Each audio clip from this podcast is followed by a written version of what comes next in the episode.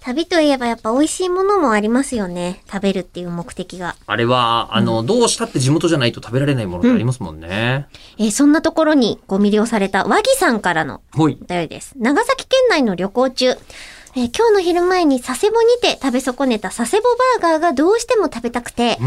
もう一度バス乗り継ぎで佐世保を通る際になんとかならないかとあがいてみました。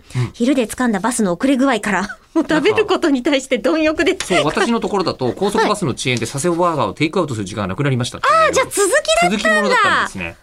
あ、え、ええそっち先読みますまあでも同じですよ、内容としては。あ、そうですねえー。九州島内のほぼ全ての高速バスおよび路線バスが使える、えー、3級パスを初めて利用しているとおおいうことですけど、うんうんうん。うんバスは5分10分の遅れが常態化しているので、タイトなスケジュールのところではご飯を食べる余裕がないということで すね。そうなんです。はで、いそうやってバスの遅れ具合を掴んでいたので、電話注文したテイクアウトをすぐに受け取ればいけるという判おう断。おうおう頑張るな。 乗り継ぎのバスターミナルの一つ手前の繁華街のバス停すぐ近くのバーガーショップに電話予約をしましすた。ごいね。すごいできる人だ。結果、予約した時間の2分遅れでハンバーガーを受け取ることができ、ん次の高速バスの発車4分前に乗り込むことが叶いました。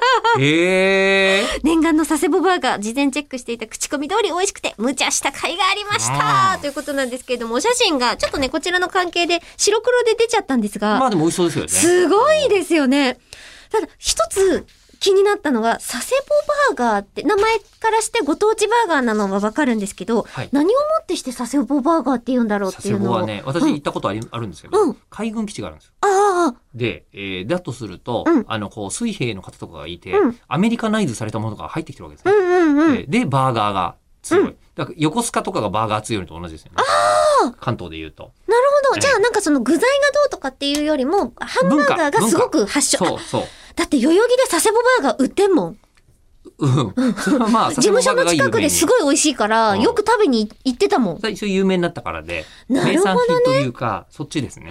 舌が超えた人がそういうこと育なんてだたということなんだと思いますが。あと、もう一つすごいなと思ったのが、ええこのね、お写真でのこの大きさですよ。うん。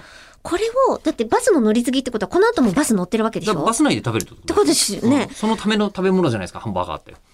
旅情にはぴったり。絶対、絶対私ももう、もろくそこぼす。それはあるかもね。うん。だから、いや、よく食べる勇気があって、そしてある程度ちゃんと食べれたってことでしょ食べてると思いますそよ。こにも尊敬しますね。ちなみに佐世保ですよね。うんえー佐世保のもう一つの全国的な名物なんだかご存知ですか福山雅治えーいや、違う。あれは長崎です ね。あれはって言っちゃったけど、あの方は。はい、え、じゃあ、えっと、させ、え、わかんない。何ですか正解は、ジャパネット高田。佐世保なんだ佐世保の、佐世保の企業です。はい、 私、ジャパネット高田高田社長と、えー一瞬番組やったことあります。ラ佐世保で。